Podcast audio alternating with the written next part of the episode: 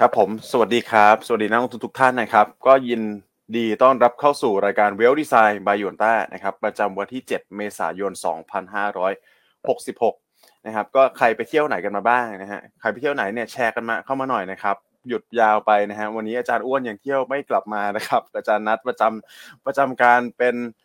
ตัวหลักของเราเหมือนเดิมนะครับ วันนี้แต่ก็ก่อนอื่นเลยครับพี่อั้นคุณนัทต้องขอเคลมให้พี่อ้วนคนนิดนึงนะฮะเขาไม่อยู่แต่ที่เขามีการคาดการเงินเฟ้อออกมานี่ต้องเรียกว่าแม่นมากเลยทีเดียวนะครับคาดการมาเรนจ์เท่าไหร่นะคุณนัท2.8 ถึง 2.9เปอร์เซ็นต์นะครับ ออกมา 2.83เปอร์เซ็นต์เนี่ยโหต้องเรียกว่าแม่นมากๆนะครับ ไปอยู่โหเห็นยังแม่นเลยนะฮะนะครับเออนะครับ ก็ต้องบอกว่าตลาดหุ้นไทยวันนี้เนี่ย น่าจะมีโอกาสนะผมคิดว่านะครับอย่างน้อยก็สร้างยืนสร้างฐานได้บ้างแล้วนะครับ เพราะว่าเราก็ถือว่าปรับตัวลดลงไปเนี่ยค่อนข้างเยอะมากกว่าภูมิภาคด้วยในวันพุธที่ผ่านมานะครับเดี๋ยววันนี้มีปัจจัยมีประเด็นอะไรที่น่าติดตามกันบ้างนะครับ ต้องเรียนว่าวันนี้มี indicator มี macro factor นะครับหลาย ๆ อันที่ดูแล้วน่าสนใจแล้วก็น่าจะเป็นตัวกำหนดกลยุทธ์ในการลงทุนสำหรับวันนี้แล้วก็ในช่วงของต้นสัปดาห์หน้าก่อน วันหยุดสงกรานต์ของเราด้วยนะครับ แต่ก่อนอื่นเลยเดี๋ยวขอสลับไปที่พี่อั้นก่อนนะครับ สวัสดีครับพี่อั้นครับ ครับ สวัสดีคุณแม็กและท่านผู้ชมรายการทุกท่านนะครับ ก็เมื่อวันพุธเนี่ยตลาดหุ้นไทยดูเหมือนจะไม่สนใจเรื่องเงินเฟอ้อที่ออกมาดีกว่าคาดเลย ใช่ครับตลาดก็อ่อนตัวลง เพราะว่าวันพฤหัสที่ปิดทำการเนี่ย คนก็คงจะรอดูเรื่องปัจจัยการเมืองนะฮะเรื่องของการที่ผู้นำไต้หวันไปเยือน ตัวแทนสภาล่างของสหรัฐนะรวมทั้งบรรยากาศตลาดที่มันอ่อนแรงด้วยก็ทำให้ตลาดไม่ค่อยสนใจปัจจัยอื่นๆมากนัก นอกจากอยากจะลดพอร์ตลงมาก่อน เพื่อที่จะรอดูปัจจัยอื่นๆนะรวมทั้งใช่ครับมาร่วมการซื้อขายที่เบาบางด้วยก็เลยทำให้แรงซื้อมันอ่อนแอกว่าปกตินะดังนั้นตัวเลขเงินเฟ้อที่ออกมาดีกว่าคาดการณ์ในวันพุธรวมทั้งผลการประมูลโรงไฟฟ้าพลังงานทางเลือกเนี่ยออกมาถือว่าอินไลน์กับคาดการณ์นะครับบริษัท หลายบริษัทได้เมกะวัตต์เป็นจำนวนมากนะไซส์กลางไซส์ใหญ่นะครับดังนั้นวันนี้หุ้นเหล่านี้เนี่ยก็ควรจะฟื้นตัวกลับขึ้นมาได้นะครับดังนั้นวันนี้นะฮะแม้ว่าจะเป็นวันสุดท้ายของสัปดาห์แล้ว แล้วสัปดาห์หน้าเราจะซื้อขายสามวัน แล้วก็หยุดในวันพฤหัสกับวันศุกร์แต่ว่าแนวโน้มตลาดวันนี้ควรจะกลับขึ้นมายืนบริเวณพันห้าร้อยแปดสิบจุด ครับนะครับ กลุ่มเด่นนะฮะค้าปลีกไฟแนนซ์นะฮะแล้วก็ กลุ่มที่เชื่อมโยงเงินเฟ้อ รวมทั้งโรงไฟฟ้า ก็น่าจะเป็นกลุ่มที่วันนี้ฟื้นตัวกลับขึ้นมา ครับนะครับอะส่วนประเด็นอื่น ๆ วันนี้เนี่ยก็ถือว่ามีหลายประเด็นด้วยเพราะว่าเราเห็นตัวเลขภาคแรงงานของสหรัฐมันค่อยๆชะลอตัวลงเรื่อยๆละใช่ครับนะครับ คืนนี้ก็มารอลุ้นกันเรื่องของตัวเลขนอนฟาร์มเพโลที่จะมีการรายงาน ครับผมครับอะ ขอทักทายแฟนคลับสักเล็กน้อยในหลายท่านถามเข้ามานะ ว่าพี่อั้นจะไปสงกรานที่ไหน จะไปปะแป้งนะฮะอีกท่านหนึ่งพิมพ์เข้ามาว่าแม่อั้นจะไปสงการกันให้ไปสงการกันนะจ๊ะอืมผมว่าแฟนคลับรอปะแป้งพี่อันเยอะแน่นอนเลยนะครับพี่อันแชร์พอแชร์หมุดปักหมุดให้หน่อยได้ไหมครับไปพี่อันไปฉลองที่ไหนดีครับสงการที่ปกติก็ไม่ได้ไปไหนฮะเพราะไม่ชอบคนเยอะอ๋อโหอย่างนี้เสียดายเลยนะฮะนักลงทุนครับ นะครับอดปะแป้งนะ แต่ถ้าจะมาปะแป้งคุณนัทคุณแม็กแทนก็ไปดักดักเจอได้นะ คนหนึ่งเขาอยู่แถวแถวพหลโยธินในคนหนึ่งเขาอยู่แถวแถวสาทรนะ อันใบให้ละกันประมาณนี้ เดี๋ยวผมอะวันหยุดผมอาจจะกลับบ้านครับย่านอยู่แถวบางนานะครับ ถ้าใครอยากเจอมาปะแป้งนี่เดี๋ยวเจอกันที่บลูโอเชียนได้นะครับผมอะยังไงฝากไลค์ฝากแชร์ด้วยนะด้วยแหละวันนี้เราจะมาเล่าเรื่อง MSCI ด้วยแหละ เพราะว่าเราคิดว่าหลังสงการเนี่ย น่าจะเห็นการเก็งกำไรหุ้นในกลุ่ม ที่มีโอกาสเข้า MSCI ในรอบนี้นะซึ่ง MSCI จะประกาศในรอบนี้เนี่ย 12 พฤษภาคม เวลาเมืองไทยช่วงเช้า สักประมาณตีสี่ตีห้าแถวๆนี้นะก็จะได้รู้ไว้ว่าหุ้นเหล่านี้ถ้าช่วงนี้ผันผวนกว่าปกติ ถ้ามีการแกว่งตัวลงมา ถ้าเราจะเก่ง MSCI ก็จะเป็นตัวไหนบ้างที่ตลาดเขาเก่งกันในรอบนี้ ครับผมนะครับ โอเคอะทักทายเท่านี้ก่อน นะฮะก็ยังไงฝากไลค์ฝากแชร์รายการด้วยนะฮะแล้วก็อ่อคอมเมนต์กันเข้ามารัวๆเลยเช้านี้ ครับนะครับอะให้คุณนัททักทายบ้างครับคุณนัทเมื่อวานหยุดหนึ่งวันทำอะไรฮะคุณนัทนอนดูการ์ตูนทั้งวันเลยครับ พี่อั้นคุณแม็กครับ ก็พักพักผ่อนนะครับ ผมพอดีพอดีไปเจอ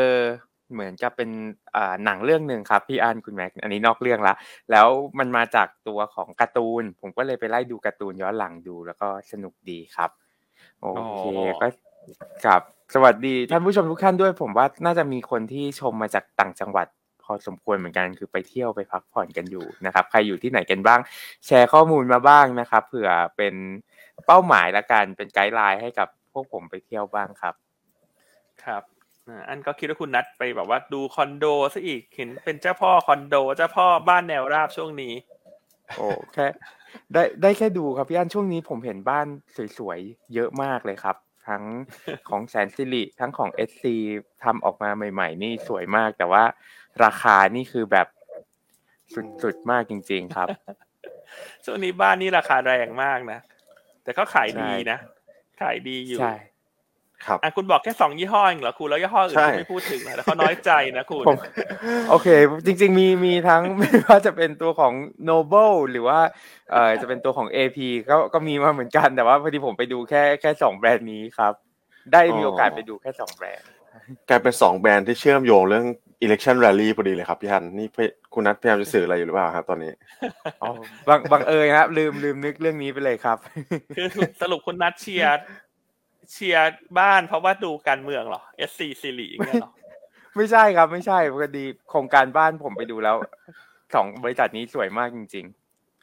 นะครับอะก็ไปดูกันเนอะเอออื่นเขาก็สวยคุณพูดให้ครบสิคุณเขามีอะไรบริชเนียอย่างเงี้ยคุณหรือว่าๆของการใครฮะอื่นคิว Britney เฮาของเอลเฮาครับเยอะแยะไปหมดเลยอ่าคุณ นะใช่คุณพูดให้ครบนะ เวลาอันไปขอเงินสปอนเซอร์เขาก็จะได้ไปขอให้ครบทุกบริษัทนะอ๋อได้ครับ เดี๋ยวครั้งหน้าทำการบ้านมาเผื่อฮะโอเคอะกลับมาที่คุณแม็กซ์ดีกว่าฮะครับได้เลยครับ โอเคนะครับ ก็ทักทายกันเข้ามาหนาแน่นเลยนะครับ เดี๋ยวเราไปเริ่มกันที่การ recap ภาพรวมตลาดกันสำหรับวันพุธก่อนนะครับอ่าเดี๋ยว โอ้โห คุณนัทครับตัวเปิดมาครับดูชาร์ตนี้แล้วไม่ค่อยสบายใจเลยครับนะฮะลบทั้งทุกเกือบ sector เลย broad base เลยนะครับไม่ทราบเกิดอะไรขึ้นครับคุณนัทวันพุธที่ผ่านมา ครับผม ตัววันพุธที่ผ่านมาเนี่ยจริง ๆ ตัวหลักก่อนเลยที่ทำตลาดลงมาเป็นตัวของเดลต้านะครับ ที่มีผลต่อตลาดเนี่ยประมาณสักสิบจุดครับเดลต้าอะคุณนัดค้างแล้วป่ะฮะคุณแม็กซ์ อ่าคุณนัทค้างไปนะครับเก้าจุดไม่เป็นไรสิบจุดนะครับกดโอเคอะครับ โอเค ก็เดลต้ากดดันตลาดลงมาพอสมควรนะครับผมรวมถึงการที่จะเข้าสู่ช่วงวันหยุดยาวด้วยก็คือ เมื่อวานนี้วันหยุดนะครับ แล้วก็วันนี้ผมเชื่อว่าหลาย ๆ ท่านก็คงลา แล้วพรุ่งนี้เสาร์อาทิตย์ละอาทิตย์หน้าสงกรารอีกก็เลยทำให้หลาย ๆ ท่านเนี่ยขายเพื่อลดความเสี่ยงออกมาก่อนนะครับผมก็ส่งผลให้ตลาดเนี่ย ปรับตัวลงมา 1.44%นะครับ มาปิดอยู่ที่ 1,571 จุดนะครับผม แต่ว่าถ้าหากสังเกตนะฮะ จะเห็นว่าหุ้นตัวของกลุ่ม MAI เนี่ยปรับตัวลดลงค่อนข้างแรงนะครับผม 1.75%เลยนะครับผมสำหรับเมื่อวันพุธที่ผ่านมา รวมถึงตัวที่ปรับตัวลงค่อนข้างแรงเนี่ยหนีไม่พ้นกลุ่มของอิเล็กทรอนิกส์ครับ พี่อันคุณแม็กครับ คือตัวของ KCE HANA Delta เนี่ยก็ปรับตัวลงมาค่อนข้างเยอะเหมือนกันนะครับในช่วงวันพุธที่ผ่านมาครับครับผมฝั่งของกระแสเงินทุนนะครับ สถาบันในประเทศแล้วก็นักลงทุนต่างชาติเนี่ยขายสุทธิออกมาทั้ง 2 กลุ่มเลยนะครับผมโดยสถาบันในประเทศเนี่ยขายออกมา 1,772 ล้านบาท ตัวของอาต่างชาติขายออกมา 1,149 ล้านบาท ซึ่งถ้าหากว่าไปดูที่ตลาดฟิวเจอร์ครับคุณแม็กครับ จะเห็นว่าตัวของ Set 50 Index Future เนี่ยต่างชาติก็มีสถานะ short สุทธิออกมาต่อเนื่องอีก 9,268ล้านเออขอขออภัยครับ 9,268 สัญญานะครับผมต่อเนื่องจากวันก่อนหน้าที่ 7,000 สัญญา ส่วนของตลาดตราสารหนี้เนี่ยต่างชาติก็ขายออกมาเช่นเดียวกัน 3,600 ล้านบาทครับ ครับผมอ่านี่นี่ก็ดูภาพจริงๆ แล้วเนี่ย volume ไม่ได้เยอะมากนะคุณนัทนะครับครับผมไม่ว่าจะเป็นตลาดของ future นะครับแต่ว่า ตัวของตลาดหุ้นเนี่ยผมคิดว่าตอนนี้นะครับมีหลายปัจจัยแล้วก็มีประเด็นเรื่องของปัจจัยมหาภาคเนี่ยเอ่อเชิงภูมิรัฐศาสตร์นี่แหละนะครับไม่ว่าจะเป็นระหว่างสหรัฐกับตัวของจีนนะครับรัสเซียยูเครนที่ดูจะมีประเด็นจุดโอ้โหจุดพุกันเข้ามาอีกเนี่ยคิดว่าน่าจะเป็นภาพการลงทุนที่ทำให้ต่างชาติเนี่ยอาจจะขายออกไปก่อนใช่ไหมครับ แล้วก็เข้าสู่ช่วงวันหยุดยาวด้วย Good Friday วันนี้ก็หยุดกันเยอะหลายตลาดหุ้นเลย นะครับมีไทยเราเนี่ยก็เปิดอยู่นะครับ ก็ถือว่าเป็นหนึ่งในไม่กี่ตลาดแล้วกันที่เปิดให้ซื้อขายวันนี้นะเพราะฉะนั้นก็อย่างที่คุณนัทบอกไปเนี่ยก็คงมีการลดน้ำหนักการลดความเสี่ยงลด exposure กันก่อนไปก่อนนะครับแต่คุณนัททักมาเนี่ยอยากถามพี่อั้นพอดีเลยครับในตัวของอกลุ่มอิเล็กทรอนิกส์นะครับเหมือน KCE กับ HANA จะปรับตัวลดลงไปตามเดลต้าในวันพุธที่ผ่านมาเนี่ย อันนี้คือมุมมองพี่อั้นมองยังไงบ้างครับสำหรับตัว KCE กับ HANA ครับ เมื่อวันพุธเนี่ย อย่างที่เราคุยกันในรายการเนอะอันที่อันแชร์ว่าหุ้นพวก growth พวก tech เนี่ยช่วงนี้มันจะ underperform ครับ นะครับเพราะว่า growth tech มันขึ้นมาเยอะในไตรมาสหนึ่งแต่จริงๆอิเล็กทรอนิกส์ไทยเนี่ยไม่ค่อยได้ขึ้นตามนะนี่ออกมาคือมันไม่เหมือนเอ่ออิเล็กทรอนิกส์มันไม่เหมือน tech ที่ฮ่องกงกับสหรัฐนะ แต่ว่าพอมีความกังวลเรื่องภาคแรงงานที่ชะลอตัวเศรษฐกิจสหรัฐตอนนี้คนกลับมามองเรื่อง recession เพิ่มขึ้นอีกแล้วเมื่อวันพุธก็เลยลงแรงฮะ อืมนะครับ นะครับวันนี้อาจจะมีการ rebound ได้บ้างเนอะเพราะว่า NASDAQ ฟื้นตัวกลับขึ้นมา แต่อย่างไรก็ตามด้วยแนวโน้มไตรมาสหนึ่งที่น่าจะไม่สดใส รวมทั้งถ้า Dollar Index หมดพลังเงินบาทจะแข็งครับโดยส่วนผมตัวอันไม่เห็นปัจจัยบวกสักเท่าไหร่สำหรับหุ้นเหล่านี้ อืมนะครับนะครับอ่าต้องการรีอบาวไปด์ก่อนควรจะเป็นจังหวะในการลดมากกว่า หรือว่าครับการเล่นควรจะเล่นเป็นลักษณะเล่นสั้น ๆ เท่านั้นหุ้นเหล่านี้อืมนะครับเพราะว่าหลังครับสงกรานต์เนี่ยจะ กลับมาที่ e a r n i n g preview นะฮะอืมแล้วก็เล่นเรื่อง e a r n i n g ซีซั่นแล้วฉะนั้นเน้นหุ้นที่งบไตรมาสหนึ่งเด่นไว้ก่อนดีกว่า ครับนะครับเพราะ volume การซื้อขายมันค่อนข้างเบาบางนะจะเห็นได้ว่าเงินมันก็กระจุกตัวเลือกเป็นตัวตัวๆเป็น sector มากกว่า ตลาดมันไม่ได้อู้ฟู่ฟู่ฟ่าเหมือนช่วงปีที่แล้วในช่วงครึ่งปีแรกนะที่ liquidity มันล้นทั่วโลก แต่ตอนนี้เนี่ยเราซื้อขายบนตลาดทั่วโลกที่ liquidity เบาบาง เงินถูกดึงไปตลาดพันธบัตรค่อนข้างเยอะครับนะครับเพราะฉะนั้นการลงทุนจะหวานแหไม่ได้ ต้องลงทุนโดยมีเป้าหมายที่ชัดเจนจริงอืมๆในปีนี้นะครับแล้วก็เตรียมเรารับมือกับ recession ที่มีโอกาสเกิดขึ้นนะฮะด้วยการทำ asset allocation ประกอบนะไม่ว่าจะเป็นการลงทุนในทองคำหรือว่าการลงทุนซื้อพวก ETF พันธบัตรสหรัฐพวกเนี้ยก็จะช่วยกระจายความเสี่ยงให้กับท่านได้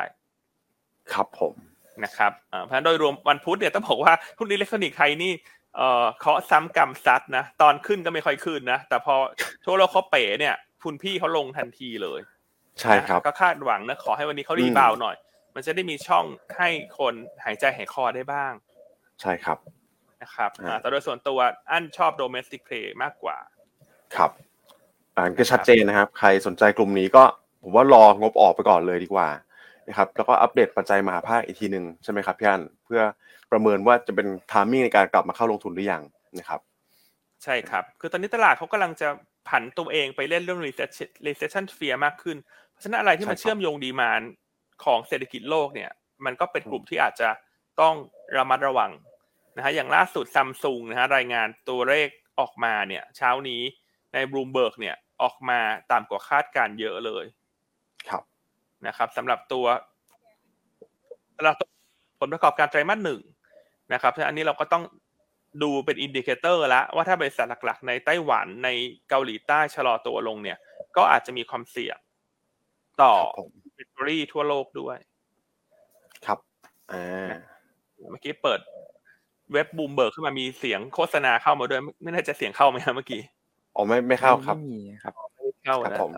อะขอตอบคำถามนิดนึงละกันพอดีเหลือบมาเห็นทางด้านคุณปอรมาเนอะถามว่าแพลน B มีความเห็นอย่างไร อันมีความเห็นเป็นนิวทรัลละกันอันก็ไม่รู้ที่มาที่ไปของเช็คดังกล่าวเนอะว่าเขาใช้ทำอะไรแล้วมันเกิดขึ้นจากอะไรนะฮะแต่ว่าอย่างไรก็ตามมันก็เป็นเรื่องของส่วนตัวด้วยนะครับมันก็อันคิดว่าเรา no comment ละกันนะเดี๋ยวรอเขาแจ้งตลาด หรือว่าการแจ้งออกสื่อละกันนะครับ ครับผม โอเคนะครับ สลับกลับมากันนิดนึงคุณนัทนะฮะครับตัวของ SBL NVDR ก็ครบครบทั่วนเลยนะไปกันเร็วๆแล้วกันนะครับผมได้ครับผม SBL เมื่อวเมื่อวันพุธนะครับผมเพิ่มขึ้นมาอยู่พอสมควรเลยนะครับ โดย 5 ตัวหลักๆ เนี่ยหนีไม่พ้นตัวของ CPO ปตท KBank ปตทสพแล้วก็ตัวของ BDMs นะครับผมโดยยอดรวมของ SBL เนี่ยขึ้นมาอยู่ที่ 6,500 ล้านนะครับ จากวันก่อนหน้าเนี่ยที่ 4,900 ล้าน นะครับขณะที่ตัวของ NVDR นะครับผมซื้อสุทธิต่อเนื่องเป็นวันที่ 4 อันนี้ค่อยหายใจหายคอได้บ้างนะครับผม 1,376 ล้านบาทนะครับจากวันก่อนหน้าที่ซื้อสุทธิมา 339 ล้านบาท โดย 5 ตัวหลักๆนะครับผมจะมีตัวของ KBank ปตทสพ BDMs Advance แล้วก็ตัวของคาราบาวนะครับผมส่วนของฝั่งขายเนี่ยหลักๆ เลยหนีไม่พ้นตัวของ Delta นะครับที่มียอดขายสุทธิออกมา 222 ล้านบาทนะครับผมขณะที่อีก 4 ตัวเป็นตัวของบ้านปู TU Com7 แล้วก็เป็นตัวของ Global ครับ ครับ โอเคนะฮะ NVIDIA ก็ถือว่ายังเป็นหนึ่งใน indicator ที่ดูดีนะครับสำหรับตัววันพุธที่ผ่านมา ยังช่วยลดภาระลดความกังวลลงได้บ้างแล้วกันนะครับ หลังจากที่เราดูมาสี่ห้าอย่างเนี่ย เหมือนจะขายสุทธิออกไปหมดเลยนะครับใช่ครับโอเค เมื่อกี้โอเคเหมือนมีพี่อั้นพูดถึงเรื่อง liquidity พอดีผมเห็นที่เขารายงานตัวของเอ่อ Fed Balance Sheet ครับ คุณแม็กพี่อั้นครับอ่าเป็นยังไงครับคุณนัท Fed Balance Sheet ล่าสุดลดลงมานะครับผมเป็นสัปดาห์ที่ 2 แล้วนะครับ จากจุดสูงสุดที่เขาขึ้นไปเนี่ยอยู่ที่8.73 ล้านล้านลงมาเหลืออยู่ที่ 8.63 ละนะครับ ภาพตรงนี้เนี่ยสะท้อนนะครับคุณแม็กว่าความกังวลเกี่ยวกับธนาคารในสหรัฐณตอนนี้เกี่ยวกับเรื่องของ liquidity run เนี่ย หายไปละนะครับ ผมลดลงไปละ เพราะว่าไม่ได้มีการไปขอเงินช่วยเหลือจากทางเฟดเพิ่มเติม ดังนั้นความกังวลเกี่ยวกับประเด็นเนี้ยเลยลดลงมาพอสมควรเลย ตรงเนี้ยอยากมาอัปเดตให้กับเอ่อท่านผู้ชมทุกท่านทราบด้วยครับอ่าเนี่ยโอ้โหคุณนัทพูดปุ๊บเนี่ยผมเปิดมาดู ก็หักหัวลงค่อนข้างเยอะแล้วนะ ตัวของกราฟเฟด balance sheet นะครับหลังจากที่ดีดขึ้นไปเนี่ยมีความกังวลกันกลับมาเข้ามาอีกรอบหนึ่งนะว่าเงินเฟ้อจะขึ้นตามหรือเปล่าใช่ไหมครับเพราะครับมันมีความเชื่อมโยงกันเยอะนะฮะอันนี้ก็ เป็นเกล็ดที่น่าน่าติดตามนะคุณนัทนะครับว่ามันจะลงต่อกลับไปสู่เลเวลเดิมเร็วได้มากขนาดไหนนะครับใช่โอครับเคผมได้ครับงั้นไปกันต่อที่ตลาดต่างประเทศเลยดีไหมครับพี่อันคุณนัทครับ ครับอะเดี๋ยวเรามาสรุปปัจจัยกันดีกว่านะครับ ว่าในช่วงของวันพุธนะครับคืนวันพุธวันพฤหัสที่ผ่านมาเนี่ยมีการรายงานตัวเลขเศรษฐกิจ หรือว่ามีเอ่อ ปัจจัยมาภาคสำคัญอะไรบ้างนะครับ ที่เป็นตัวขับเคลื่อนตลาดหุ้นสหรัฐแล้วก็ตลาดหุ้นต่างประเทศนะครับก็ต้องเรียนว่าเอาสหรัฐก่อนละกันคุณนัทนะครับสหรัฐเนี่ยสองวันที่ผ่านมาหักก็ดูเหมือนจะหักล้างกันไปเองนะวันพุธพฤหัสพุธก็มีการปรับตัวลดลงไปนะครับพฤหัสรีบาวขึ้นมาโดยเฉพาะตัวของ NASDAQ เลยนะครับดาวโจนส์เนี่ยดูนิ่งๆมา 2 วันละนะครับสำหรับปัจจัยหลักๆเลยที่ rebound ขึ้นมาเมื่อวานนี้แล้วกันนะครับมีอยู่ 2 เรื่อง เนี่ยเรื่องแรกเลยคือการรายงานตัวเลขของภาคการจ้างงานนะครับซึ่งต้องเรียกว่าเป็นน้ำจิ้มเบอร์สองแล้วกันนะครับ คือผู้ขอรับสวัสดิการว่างงานรายสัปดาห์นะครับ ออกมาเนี่ยถือว่าสูงกว่าตลาดคาดนะครับ ไม่กี่ครั้งเราเห็นเนี่ยนะครับที่ออกมาสูงกว่าตลาดคาด แล้วก็ตลาดเริ่ม happy บ้างนะครับ รายงานออกมาล่าสุดเมื่อวานนี้อยู่ที่ 2 2 8 0 0 0เอ่อ8,000รายนะครับ ที่เป็นผู้ขอยื่นใหม่เนี่ยนะครับ ก็เหนือกว่าตลาดคาดที่ 2 0 0 0 0 แล้วที่สำคัญคือมีการปรับขึ้นด้วยนะครับมีการปรับขึ้นของสำหรับสัปดาห์ที่ผ่านมาเนี่ยปรับขึ้นไปค่อนข้างเยอะนะครับตอนแรกรายงานสักประมาณสักสองแสนสองสองแสนสามนะครับปรับขึ้นไปสองแสนห้าเลยนะครับจุดสองแสนห้านี่ต้องเรียกว่าสูงที่สุดนะครับในรอบกว่าเป็นหลายหลายเดือนเลยนะ สิงหาคมปีที่แล้วเลยนะครับ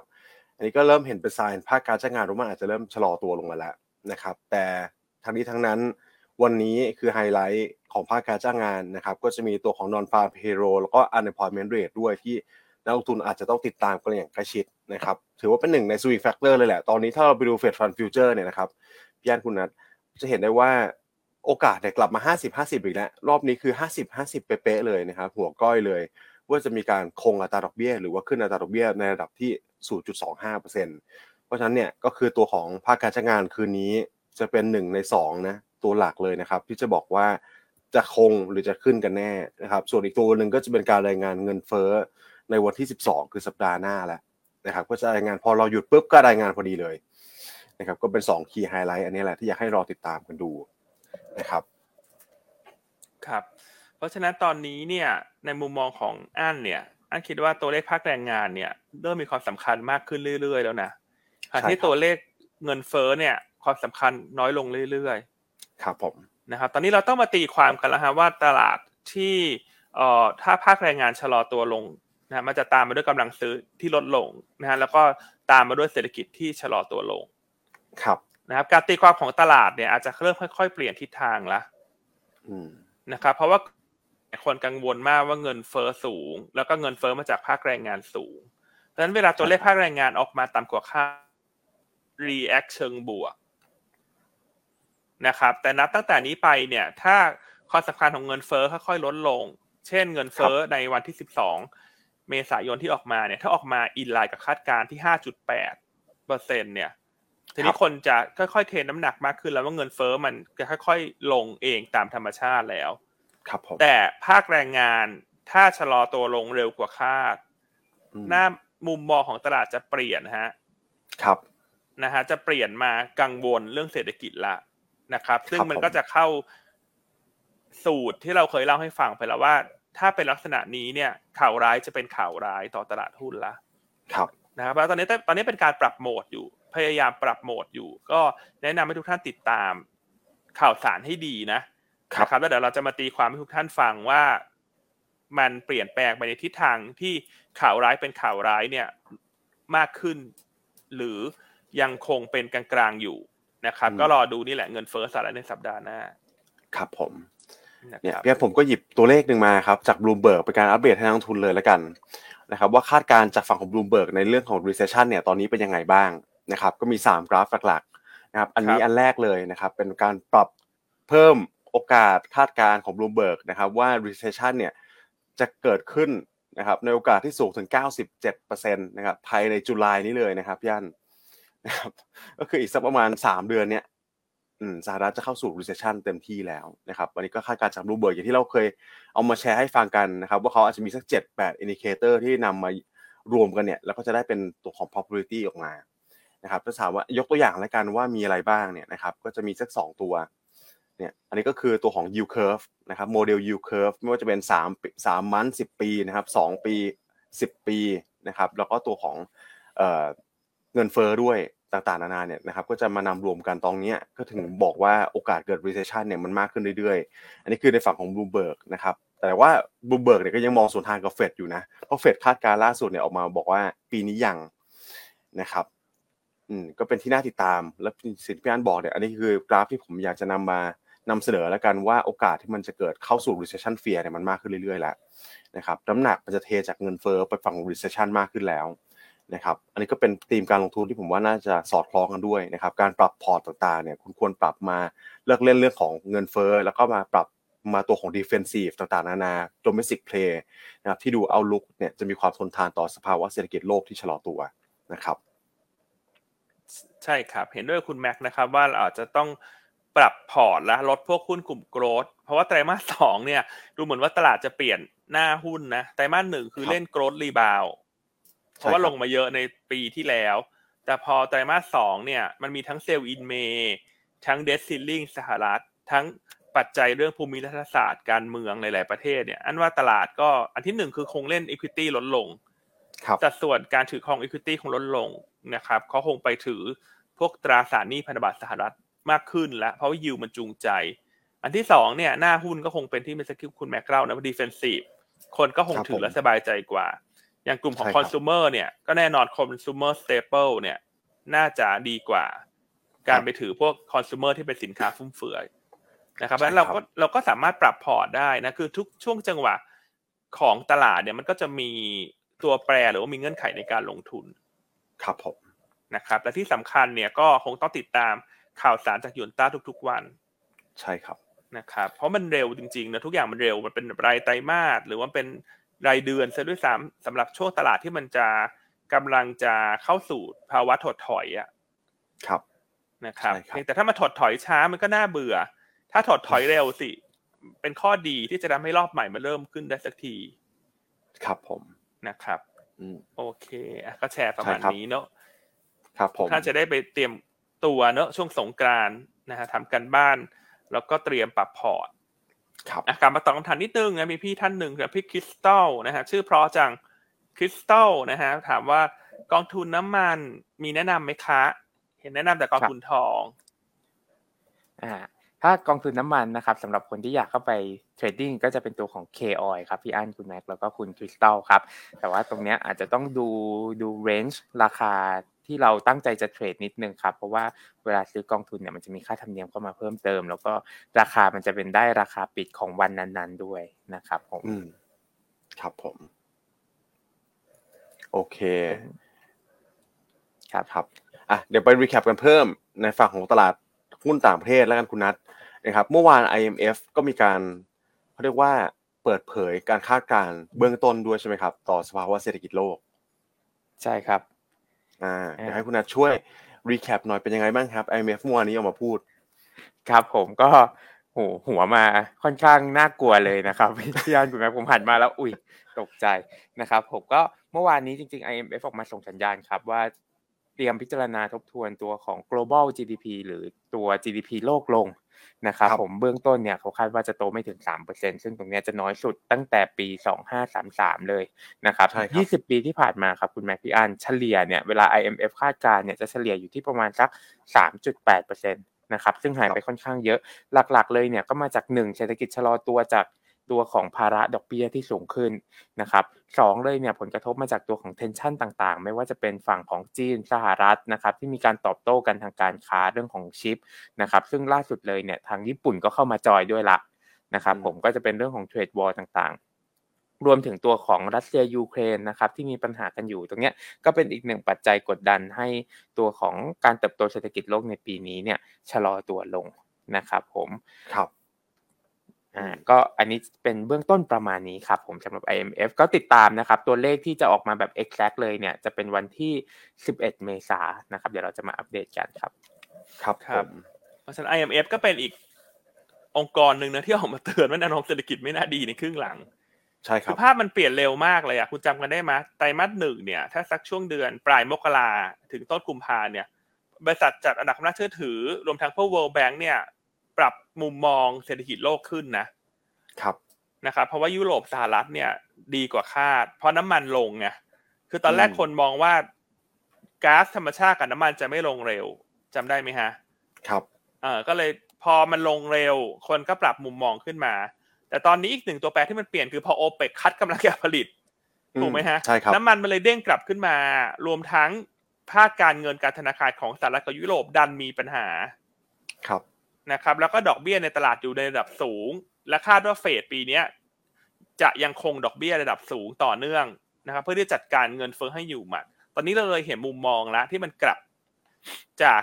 บริษัทจากอันดับของน่าเชื่อถือนะฮะองค์กรเรื่องของตัวเศรษฐกิจทั่วโลกนะฮะก็ด้วยสามตัวแปรตรงนี้แหละ ที่เป็นปัจจัยที่ทำให้หน้าหุ้นมันอาจจะค่อยๆ เปลี่ยนไป ใช่ครับนะครับอ่า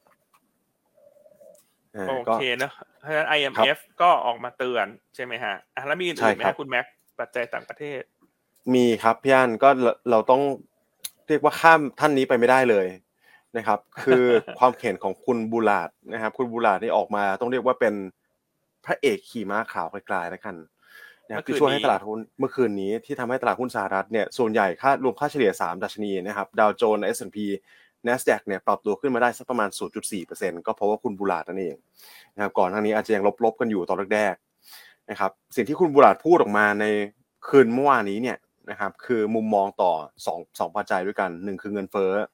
นะครับและ 2 ก็คือตัวของสภาวะแบงค์นะครับตัวของเขาเรียกว่าความตึงเครียดทางการเงินการเข้าถึงเงินทุนนะครับไม่ว่าจะเป็นในฝั่งของธุรกิจ แล้วก็ในฝั่งของรายบุคคลเนี่ยตอนนี้คุณบูลาดบอกว่ายังมีความห่างไกล จากวิกฤต subprime crisis อีกเยอะมากนะครับตอนนี้ยังห่างไกลเยอะมากแปลว่า คุณยังไม่ต้อง worry นะนะครับทางฝั่งของแบงก์ในมุมมองของ loan growth เนี่ยเขายังมองว่ายังสามารถโตได้อยู่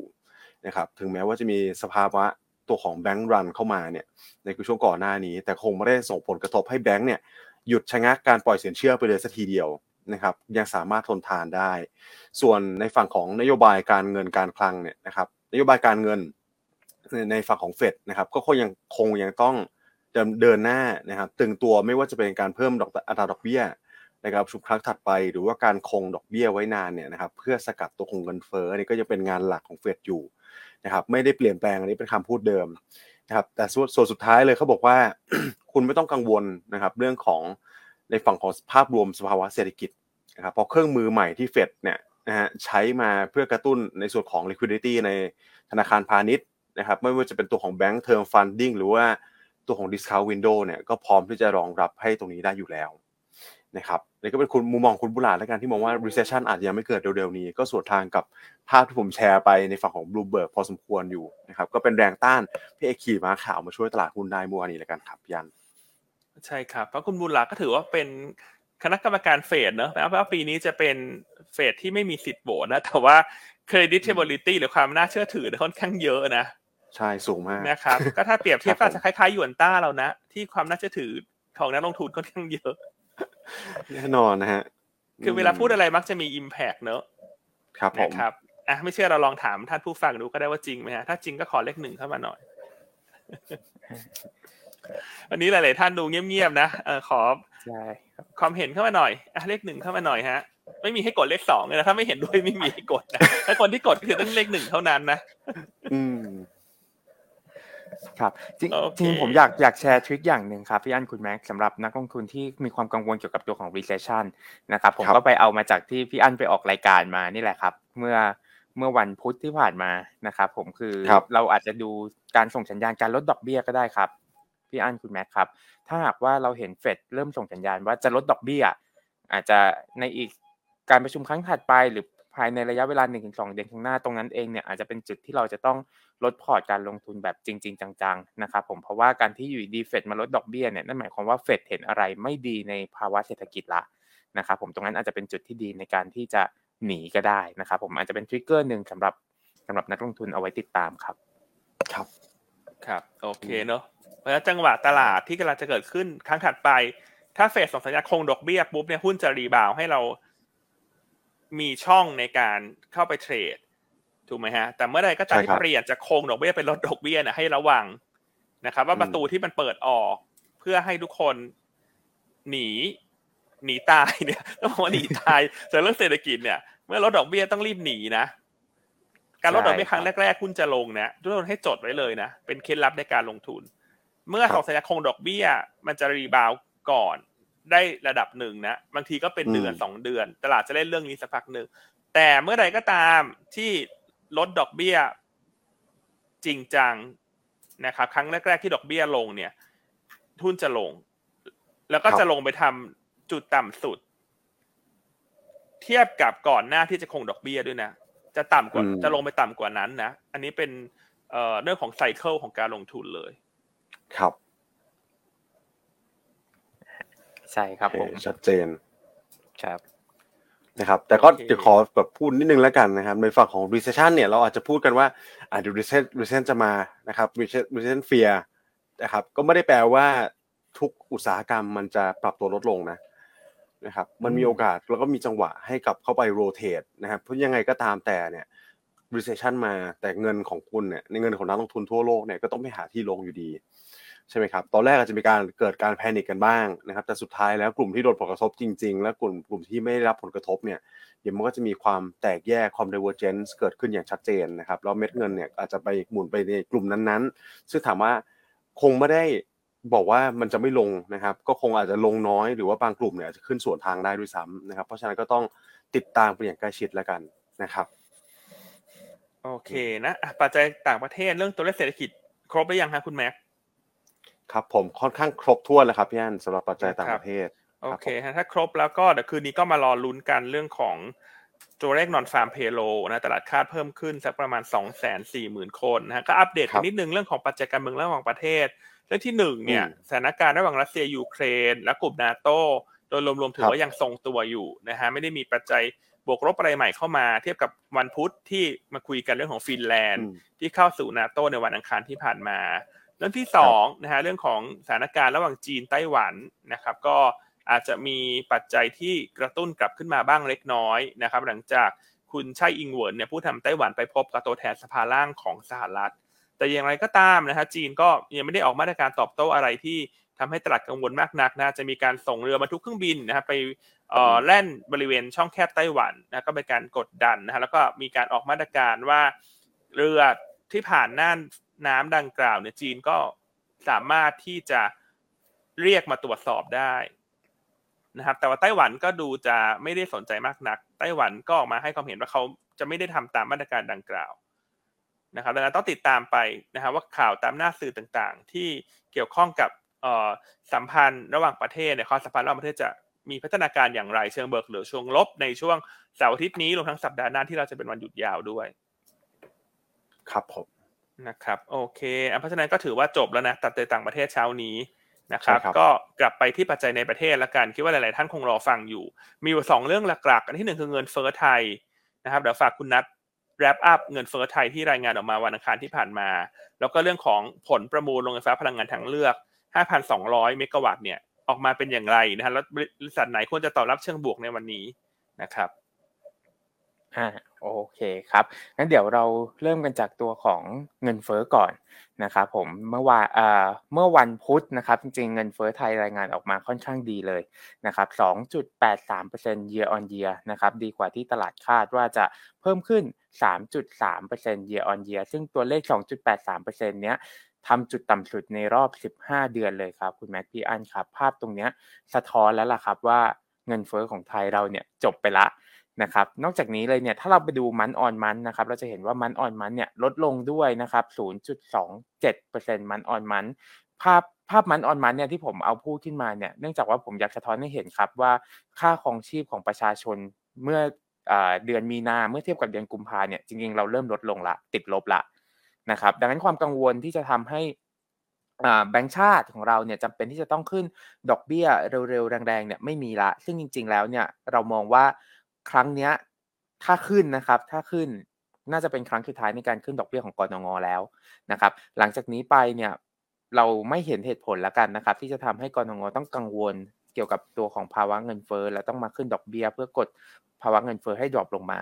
นะครับ ทีนี้พอเรามาพูดถึงตัวของการขึ้นดอกเบี้ยแน่นอนว่าก็จะมีตัวที่ได้ประโยชน์ นะครับผมจากการชะลอการขึ้นดอกเบี้ยหรือหยุดขึ้นดอกเบี้ยของกรงงซึ่งก็จะหนีไม่พ้นกลุ่มของ domestic play นะครับซึ่งเพราะว่าการขึ้นดอกเบี้ยเนี่ยมันกระทบเกี่ยวกับตัวของค่าครองชีพของประชาชนนะครับถ้าหากว่าหยุดขึ้นปุ๊บเนี่ยแน่นอนว่าประชาชนก็จะเริ่มกลับมากล้าจับจ่ายใช้สอยมากขึ้น เนื่องจากไม่ต้องกันเงินเอาไว้ในกรณีที่เอาไปจ่ายดอกเบี้ย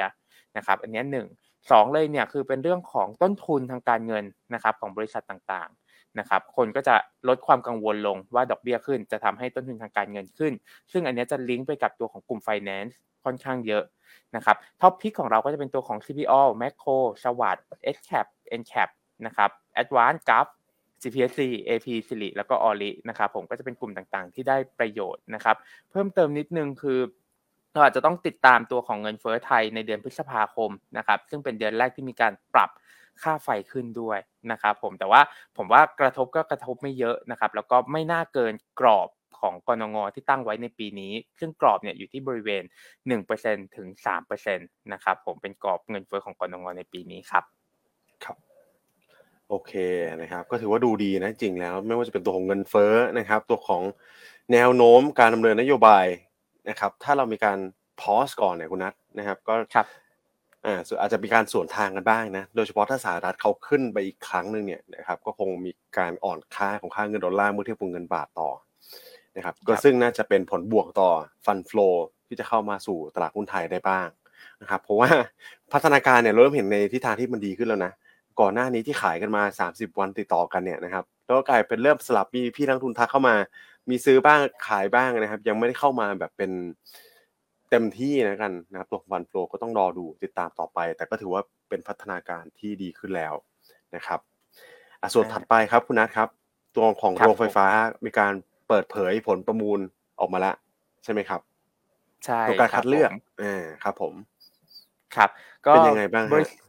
ครับ บริษัทที่ได้เยอะที่สุดเนี่ย จริง ๆ คือออกมาตามที่ คาดการณ์ของตลาดเลยนะครับ ตัวที่เด่นๆเนี่ยหนีไม่พ้นตัวของกราฟกับการกุลนะครับ ผมที่ที่ได้เยอะแบบเยอะมากๆโดดเด่นมาเลย เมื่อเทียบกับรวมกันจะครึ่งหนึ่งรวมกันจะครึ่งหนึ่งแล้วนะเขาประมูลกันห้าพันล้านเมกะวัตต์ใช่ไหมครับ กราฟกับการกุลเนี่ยเนี่ยคุณน้องปั่นเราทำกราฟนี้ออกมาชัดเจนเลยนะพี่อันคุณนัทครับ อืมเนี่ยดูชาร์ตตารางทั้งด้านขวาเนี่ยก็จะเห็นได้ว่าใครได้สัดส่วนเท่าไหร่ไปบ้าง นะครับ อ่าใช่ครับ แล้วก็จะเห็นหุ้นหลาย ๆ ตัวที่ย่อลงมาก่อนหน้านี้ผมว่าก็อาจจะมีแรงซื้อกลับขึ้นมาหลังจากที่รายงานออกมาจริง ๆ ก็ตามที่ตลาดคาดไม่ได้มีเซอร์ไพรส์อะไรเพิ่มเติมนะครับขอบคุณไหมครับ ก็ดูเด่นสุดนะครับย่านตัวของ GULF และกันกุล ใช่ครับ ได้ค่อนข้างเยอะนะเพราะวันนี้ราคาหุ้นเนี่ยถ้าเป็นการตอบรับเชิงบวกเนี่ยเนื่องจากเมื่อวันพุธเนี่ยกันกุลก็ลงมาด้วยใช่ไหมฮะ คือถ้าหุ้นมันขึ้นไปรอแล้วประกาศผลเนี่ยอาจจะ sell on fact แต่เมื่อวันพุธเนี่ยอืมหุ้นเขาอ่อนลงมาพอดี ใช่ครับ นะครับ เพราะฉะนั้นวันนี้ควรจะมีโอกาสฟื้นตัวทั้งกราฟกับการกูล ซึ่งเป็นสองผู้เล่นหลักที่ได้จำนวนเมกะวัตต์เยอะนะครับครับรวมทั้งผมไซส์กลางๆอื่น ๆ ด้วยที่ได้เมกะวัตต์เนี่ย อาจจะดูเหมือนน้อยกว่าการกูลกับกราฟนะ แต่ถ้าเทียบกับตัวเขาเองเนี่ยมันมี significant เช่นตัวของเสริมสร้าง power เยอะมากนะฮะ นะครับอืมได้เท่าไหร่นะฮะคุณแม็กร้อย ร้อยเจ็ดสิบเอ็ดล้านเมกะวัตต์ครับพี่อันร้อยร้อยเจ็ดสิบเอ็ด171เมกะวัตต์ใช่ใช่ครับผมอะเดี๋ยวขอหน้าตารางเมื่อสักครู่หน่อยได้ไหมฮะ ครับผมอ่านี่ครับเสริมสร้างใช่170อะได้ร้อยเจ็ดสิบเมกะวัตต์นะ ซึ่งถ้าเทียบกับกำลังการผลิตเดิมที่เขามีอยู่ในมือเนี่ยร้อยเจ็ดสิบเมกะวัตต์นี่คือเจ็ดสิบเปอร์เซ็นตนะ ที่ใช่แอดครับอัพขึ้นไปเนี่ยนะฮะอืมนะฮะเพราะฉะนั้นถ้ามองในลักษณะนี้เนี่ย คนที่ได้น้อยกว่ากับกราฟกับการกุลไม่ได้หมายความว่าไม่น่าสนใจ เพราะว่าต้องไปเทียบกับฐานธุรกิจปัจจุบันของเขาครับผมนะครับแล้วอีกตัวหนึ่งที่ถือว่าได้ค่อนข้างเยอะคือ ETC อ่า ETC ล่างนะสุดครับอ่าครับได้ 80 เมกะวัตต์นะถือว่าค่อนข้างเยอะ แล้วก็เป็นโรงไฟฟ้าขยะอุตสาหกรรมด้วย ซึ่งกำไรต่อหน่วยสูงนะตัวตัวเล็กๆ อื่นๆเนี่ยก็อาจจะเช่นตัวพรามเนอะตัวพรามก็ถือว่าได้เยอะ ครับนะครับ 88 เมกะวัตต์เลยนะฮะใช่ครับตัวที่ significant เนี่ยก็จะมีประมาณ 5 ตัวนี้ นะครับตัวตัวอื่นถือว่าได้เป็นลักษณะน้ำจิ้มแล้วกัน เมื่อเทียบกับฐานการผลิตเดิมของเขา ใช่ครับนะครับอะอย่างบีกิมก็อาจจะดูเยอะนะร้อยหกสิบเมกแต่ถ้าไปเทียบกับใหญ่ๆด้วยกันเงี้ย GULF ก็ได้พันกว่าเมกเงี้ยกันกุลเขาได้แปดร้อยกว่าเมกใช่ครับ ใช่ไหมครับอ่าเพราะฉะนั้นก็เอ่อแชร์ประมาณนี้ละกันนะครับ ก็วันนี้อาจจะดูราคาเปิดนิดนึงเนอะว่าถ้าเปิดกระโดดมากก็อาจจะรอนิดนึงไม่จำเป็นต้องไปไล่ซื้อที่ราคาเปิดก็ได้ ถ้ามันเปิดกระโดด over เกินจริงนะครับอ่าเพราะว่าถ้าขึ้นแรงเนี่ยก็อาจจะมี การรอ sell on fact รออยู่ก็ได้ครัเพบราะว่ามันก็ถือว่าจบ story ไปในระยะสั้นนะครัฮะบและหลังจากนั้นเนี่ยก็ต้องรอเซ็นสัญญาอย่างเป็นทางการเอ่อน่าจะช่วงวันอืมที่สิบกว่าเมษาใช่ไหมครับ แล้วก็ถึงไปสร้างก่อสร้างตามแผนงานที่ตกลงกันไว้ ครับผมนะครับอะมีท่านหนึ่งถามเข้ามาตัว CV เท่าที่เราเช็คดูน่าจะไม่ได้นะฮะพี่พี่ฟอร์ดถามเข้ามานะครับอ่าเพราะว่าโรงไฟฟ้าขยะอุตสาหกรรม เข้าใจว่า ETC ยื่นสิบโครงการก็ได้ไปสิบโครงการเลย เพราะฉะนั้นข้อมูลเอ่อเบื้องต้นและการเท่าที่เราเช็คดูน่าจะน่าจะไม่ได้เนอะแต่ว่าอย่าอย่าลืมกันนะฮะว่าเขายังไม่ได้ประกาศทั้งหมดครับนะครับ มันจะมีส่วนเพิ่มอีกสามพันเมกะวัตต์นะ ที่อืมจะประกาศตามมาในอีกสองสามเดือน เพราะฉะนั้นคนครัที่ไม่ได้รอบนี้ไม่ได้หมายความว่าจะไม่ได้เลย ครับผมนะครับ ก็ยังมีโอกาสที่จะได้ในรอบถัดไปที่จะประกาศเพียงแต่ตอนนี้ยังไม่มีไทม์ไลน์ที่ชัดเจนว่าจะประกาศเมื่อไหร่ ครับนะครับ แต่แน่นอนว่าถ้าหุ้นเก่งกำไรขึ้นมาแล้วไม่ได้เนี่ยมันก็คงตอบรับเชิงลบไปก่อน แล้วคงมาเล่นกันใหม่อีกครั้งหนึ่งช่วงที่จะประกาศส่วนเพิ่มอีกสามพันเมกะวัตต์ครับนะครับเออก็ดูเป็นกลุ่มที่มีสีสันกลับเข้ามานะครับพี่อันตัวของโรงไฟฟ้า แล้วผมรู้ว่าปัจจัยมหาภาคเนี่ยก็ดูเอื้อกับตัวของโรงไฟฟ้าตัว ของ Dollar Index ที่อ่อนลงมานะครับ ตัวของ bond yield นะครับที่ตอนนี้ก็ปรับตัวลดลงมาทั้ง 2 ปีและ 10 ปีในฝั่งของสหรัฐนะครับ แล้วก็ความกังวลเรื่องของสภาวะเศรษฐกิจนี่แหละ ซึ่งโรงไฟฟ้าเนี่ยน่าจะเป็นหนึ่งในกลุ่มที่ได้รับผลกระทบน้อยที่สุดเลยนะนะครับอ่าใช่ครับถ้าใครมีอยู่แล้วก็ถือได้ใช่ไหมครับพี่อันวันนี้ถ้าดีดขึ้นไปเนี่ยเราควรทำกำไรสักรอบหนึ่งก่อนไหมฮะแล้วก็อาจจะหาจังหวะกลับเข้าไปใหม่หรือเปล่าครับ อันว่าถ้าไม่ได้ดีดแรงมากก็ถือก็ได้นะ เพราะว่าไตรมาสถือก็สองได้เนี่ยอืมเราก็มองว่าเออโรงครัไฟบฟ้ามันก็เป็นกลุ่มที่ดูปลอดภัยที และแนวโน้มใช่ครับผลประกอบการเนี่ย ถ้าพวกโรงไฟฟ้าที่เป็น SPP เนี่ยมันก็จะดีขึ้นชัดเจน ครับผมนะครับนะฮะครับ จากการปรับขึ้นค่า FT และต้นทุนที่มันลดลงนั่นเองครับนะครับถือเป็นหนึ่งหนึ่งในกลุ่มเด่นแล้วกันนะครับ กลุ่ม defensive โดดเด่นคือโรงไฟฟ้านะครับ ได้ครับอะส่วนสัปดาห์หน้าแล้วคุณแม็กมีประเด็นอะไรที่ต้องติดตามบ้างฮะที่เราจะเข้าสู่ช่วงคาบเกี่ยวเทศกาลสงกรานต์ครับผมก็สัปดาห์หน้านะครับ พอดีเป๊ะเลย วันที่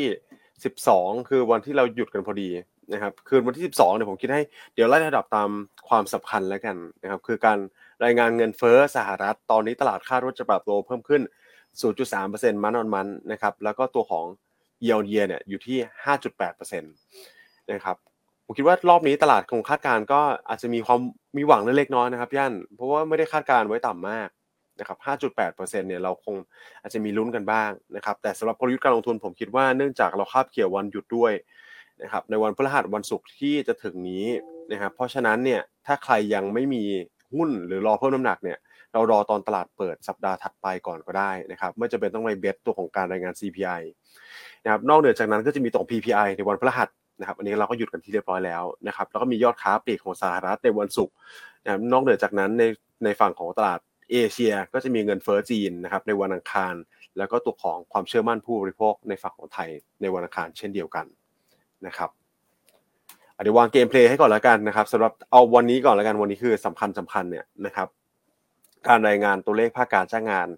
ตอนนี้อย่างที่เรากล่าวกันทราบกันดีมีความเซนซิทีฟมากนะครับ ไม่ว่ามันจะรายงานกันออกมา ถ้าสูง ดีกว่าคาดมากเกินไปก็ไม่ดี ต่ำกว่าคาดมากเกินไปก็ไม่ดีเช่นเดียวกันนะครับนอนฟาร์มตลาดค่าอยู่ที่2องแสนสี่เนี่ยถ้าเหนือผมคิดว่านะเอาเอาที่มันดีดีกว่าคาดก่อนแล้วกันนะครับถ้าเกิน2องแสนหกขึ้นไปเนี่ยผมคิดว่าตลาดอาจจะมีความกังวลกลับเข้ามา2องแสนหกแสนแปดขึ้นไปเนี่ยนะครับตรงนี้ก็เป็นน่าจะเป็นลบต่อตลาดหุ้นนะครับส่วนเรสข้างล่างถ้าต่ำกว่า2องแสนเนี่ยผมคิดว่าตลาดอาจจะไม่ตอบรับเชิงบวกนะ เพราะฉะนั้นนะครับเรสอยู่ประมาณนี้แล้วกัน2องแสนสองถึงสองแสนสี่เนี่ย น่าจะเป็นแกลบที่ถ้ารายงานออกมาตลาดหุ้นน่าจะตอบรับเชิงบวกได้นะครับส่วนอัตราการว่างงานก็ 3.6%คงไม่ได้มีนัยยะสำคัญเท่าไหร่นัก ถ้าอยู่ในกรอบ 3.5 ถึง 3.7 นะครับ ครับ ประมาณนี้ครับพี่อันครับ โอเคนะครับท่านก็ไปวางกลยุทธ์กันนะฮะว่าจะปรับพอร์ตอย่างไรในช่วงที่เป็นชาบเกี่ยววันหยุดนะครับ แต่อย่างไรใช่ก็ครับตามคราวนี้อันอยากจะมาแชร์ด้วย MSCI ให้ทุกท่านเอ่อ พิจารณาดูละกันนะครับเพราะว่าครับผม MSCI เนี่ยรอบใหม่เนี่ยเขาจะมีการประกาศเช้าวันที่ 12 พฤษภาคม ตามเวลาประเทศไทยสักประมาณเช้าเช้าๆตีสามตีสี่นะครับซึ่งมันคือวันที่ 11 ของยุโรปตามครับเอ่อตามไทม์โซนนะนะครับอ่าเพราะฉะนั้น 12 พฤษภาก็จะมีการประกาศเพราะหลังสงกรารเนี่ยมันก็คือ 1 เดือนก่อนสู่เข้าสู่วันประกาศละน่าจะเห็นแรงเก็งกำไรรายตัวเข้ามา เพราะว่ารอบนี้เนี่ยเป็นการปรับน้ำหนักรอบใหญ่ สำหรับ MSCI ด้วยนะครับ ตอนนี้เนี่ยหุ้นที่มีโอกาสจะเข้า MSCI เนี่ยนะครับ เรียงตามลำดับมากไปน้อยเนี่ยลำดับโอกาสมากสุดคือ Back c r o นะครับรองลงมาคือ Thai Life TLI แล้วก็ตัว TTB เป็นระดับที่สาม นะครับอ่านี่เป็นคาดการเบื้องต้นนะของเอ่อกต่างชาติ ก็เดี๋ยวเรามาอัปเดตอีกครั้งหนึ่งนะฮะหลังจากผ่านสงกรานเพราะว่าเดี๋ยวพอผ่านสงกรานไปแล้วเนี่ยมันก็จะเลยวัน cut off date ละมันก็จะเห็นภาพมากขึ้น แต่ตอนนี้ข้อมูลที่เรามีเนี่ยไล่เรียงไปตามลำดับเนี่ย Macro Thai Life นะฮะแล้วก็ตัวของ TTB นะครับดังนั้นกลยุทธ์ที่เราจะมาแนะนำก็คือถ้าช่วงนี้หุ้นเหล่านี้มันผันผวนกว่าปกติผันผวนเชิงลงเนี่ยแล้วเราจะเก่งเรื่อง SCI เนี่ยก็ให้หาจังหวะเข้าไปสะสม นะครับแต่ท่านชอบตัวไหนก็แล้วแต่ท่านละกัน แต่อันก็ให้น้ำหนักไว้นะว่าตัวไหนโอกาสมากน้อยกว่ากัน ที่ตลาดคาดการณ์ตอนนี้ แต่ทุกครั้งที่พูดเรื่อง MSCI ก็ต้องย้ำเตือนว่าการคาดการณ์ MSCI เนี่ยโอกาสถูก มันก็สักครึ่งครึ่งกึ่งกึ่งล้วกันนะฮะซึ่งถ้าจำกันได้รอบที่ประกาศเดือนกุมภาเนี่ยออกมา ก็ไม่ได้ใกล้กับที่ตลาดคาดการณ์ตัวที่เข้าก็เป็นตัวที่ตลาดไม่ได้คาดด้วยซ้ำแต่เนื่องจากรอบนี้เนี่ยพฤษภาเป็นรอบใหญ่ โดยปกติเท่าที่อันตามดูเนี่ย การคาดการณ์ในรอบใหญ่คือเดือน 5 กับเดือน 11 เนี่ย แต่ละรอบตลาดมักจะคาดการณ์ได้ ค่อนข้างมีโอกาสดีกว่ารอบเล็กละกัน ครับผมนะครับพันแชร์ไว้ประมาณนี้นะให้เป็นสามอืมทางเลือกสำหรับทุกท่านที่หาจังหวะดู ครับผมนะครับเพราะเชื่อว่าหลังสงกรารตลาดจะมาเล่นเรื่องนี้ แต่เราเป็นหยวนต้าเราก็จะต้องพูดไว้ก่อนเสมอนะ แน่นอนครับพี่อันอันนี้คือตามน้ำหนักโอกาสที่เราเก่งไว้ว่าน่าจะเกิดเลยหรือเปล่าครับ Back Pro ก่อนไทยไลฟ์แล้วก็ตามด้วย TTB ใช่ครับ โอกาสจากครับมากไปผมน้อยนะเออจากมากมากไปไปน้น้ออยยก็ดูครับแบบผมดูดู market cap ประกอบด้วยครับนะครับโอเคอะใครฟังแล้วถูกใจขอหัวใจเข้ามาหน่อยหยวนต้านี่อืมวางกลยุทธ์ให้ล่วงหน้าเสมอนะ ใช่ครับหัวใจหลากสีด้วยนะครับ วันนี้ อืมนะครับ ขอกำลังใจเข้ามาสักนิดหนึ่งนะฮะครับผมนะครับ โอเค เพราะฉะนั้นปัจจัยวันนี้น่าจะค่อนข้างครบละ ส่วนหุ้นราย sector เนี่ย วันนี้เราคิดว่ากลุ่มที่น่าจะเด่นกว่าตลาดเนี่ย คิดว่ากลุ่ม finance วันนี้ดูดี ครับผมนะครับ finance finance ค้าปลีกโรงไฟฟ้าที่ชนะประมูลเนี่ยสามกลุ่มนี้จะเป็นกลุ่มเด่นในวันนี้ ส่วนกลุ่มอื่นๆ น่าจะเป็นการแกว่งออกเป็นลักษณะ sideway ครับผมนะครับ เนื่องจากเป็นช่วงวันหยุดด้วยนะครับ เพราะฉะนั้นวันนี้ตลาดเนี่ยเอ่อ คุณแม็กประเมินยังไงดีฮะวันนี้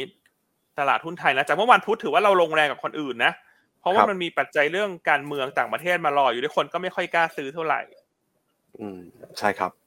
ผมคิดว่าตลาดหุ้นไทยเราปรับตัวลดลดลงไปค่อนข้างเยอะนะครับ จากหลายอย่างหลายปัจจัยด้วยกันนะครับ ไม่ว่าจะเป็นกลุ่มอิเล็กทรอนิกส์นะครับ ที่ดึงเซติเมนต์ตลาดให้มันปรับตัวลดลงไปค่อนข้างเยอะเนี่ย วันนี้ก็มีมีโอกาส rebound ครับพี่อันนะครับ น่าจะเป็น sideway ลักษณะ sideway up นะครับ โดยแนวแนวต้านสำคัญที่ให้ไว้เนี่ยก็คือ 1580นะนั่นก็ดูเป็นจุด proxy ก่อนนะครับ แต่โดยรวมแล้วน่าจะขยับกลับขึ้นมาได้บ้างครับพี่อันครับ ครับเพราะฉะนั้นก็วันนี้น่าจะฟื้นตัวแหละ วันนี้ฟื้นตัวแต่ก็อาจจะติดแถวแถวหนึ่งห้าแปดศูนย์หนึ่งห้าแปดห้าเนอะเพราะว่าเป็นครับผมบรรยากาศคาบเกี่ยววันหยุดด้วย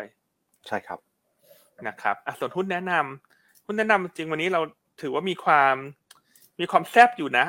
ถึงแม้ตลาดมันจะจะดูไม่ได้แซบมากแต่หุ้นแนะนำก็ดูแซบนะในแง่ของธีมการลงทุน แล้วก็เป็นหุ้นที่อยู่ในโซนด้านล่างด้วย ใช่ครับนะครับอะตัวแรกนะยังเลือก WHAUP ต่อจากเมื่อวันพุธละกันเมื่อวันพุธเราก็ใช้เวลาในการเล่าไปพอสมควรเนอะว่าทำไมเราชอบ WHAUP นะเลเวลราคาตรงนี้นะฮะเนื่องจากว่าตอนนี้คนเทมุมมองเชิงบวกมาในกลุ่มนิคมแล้วราคาหุ้นมันก็ react เชิงบวกกันอย่างชัดเจนเนอะ WHA ครับตัวแม่หรือว่าตัวอมตะ นะฮะที่ขึ้นต่อเนื่องแล้วก็มีการประกาศ spin-off ลูกเข้าจดทะเบียนละเพราะฉะนั้นเราเลยชอบตัวที่เป็นลูกของแม่ที่เป็นนิคมที่อยู่ในตลาดอยู่แล้วคือ WHAUP นะครับอ่าเมื่อวันพุธเนี่ยก็ขึ้นมานิดหน่อยนะ ขึ้นไปแล้วก็อ่อนลงมาแต่ปิดบวกได้เล็กน้อย ก็อันคิดว่าเป็นหุ้นที่เหมาะกับการซื้อสะสม ครับ นะครับ เพื่อรับเงินปันผลนะฮะวันที่ 27 เมษายนเนี่ยหุ้นละ 10 สตางค์ ก็ดีเวเดนยิว2.5เปอร์เซ็นต์ ส่วนผลประกอบการปีนี้เนี่ยระยะสั้นในแม่หนึ่งงบก็น่าจะดีโตทั้งเยียและคิวครับนะครับส่วนทั้งปีปีเนี้ยการตั้งสำรองของธุรกิจน้ำในเวียดนาม สิ้นสุดไปแล้วในปีที่แล้วฉะนั้นปีนี้ก็จะไม่มีการตั้งสำรองในธุรกิจน้ำในเวียดนามมาเป็นปัจจัยรบกวนละในแง่ของกำไรขาดทุน ใช่ครับนะครับเพราะอันนี้เขาตั้งสำรองเยอะ แล้วก็มีการบันทึกตัวส่วนแบ่งกำไรที่เป็นติดลบมาติดต่อกัน นะครับ ในปีหกห้าครับกับปีหกสี่อืมนะครับเพราะฉะนั้น WHAUP เนี่ยแค่ว่าปีนี้ผลประกอบการน่าจะดีขึ้นเยอะ แล้วก็เป็น defensive ด้วยแหละ ช่วงนี้เราก็จะเน้นใช่แบบ defensive ไว้ก่อนแล้วกัน สบายๆ เป็นธุรกิจแบบเสือนอนกินยังไงเดี๋ยว โรงงานต่างๆ ที่จองซื้อที่ดินกับ WHA เนี่ยเขาเริ่มสร้างโรงงานเสร็จเขาเริ่มผลิตเนี่ย ก็จะเป็นตัวต่อยอดรายได้ให้ว่า UP หรือว่าอัพนะชื่อก็ดูมีสิริมงคลที่ดีนะว่าอัพนะ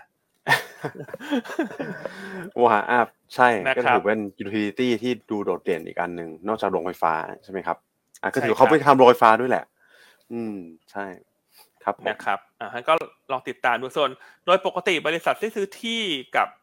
นิคมเนี่ยก็จะใช้เวลาก่อสร้างสักประมาณปีถึงปีครึ่ง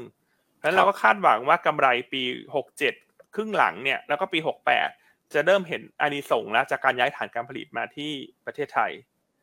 นะครับตอนนี้ครับเรายังไม่ได้ cover นะฮะเพราะฉะนั้นก็เราก็ใช้ consensus view ไปก่อนว่า consensus ก็ให้เป้าหมายประมาณนี้ฮะพี่สี่จุดห้าถึงห้าบาทครับนะครับ ก็แนะนำสะสม Bill HAUP ต่อจากวันพุธนะส่วนอีกสองตัวเนี่ย วันนี้เรามาในหุ้น Finance อ่าเป็นหุ้นเล็กคู่กันในกลุ่ม Finance ทั้งตัว S cap และตัว N cap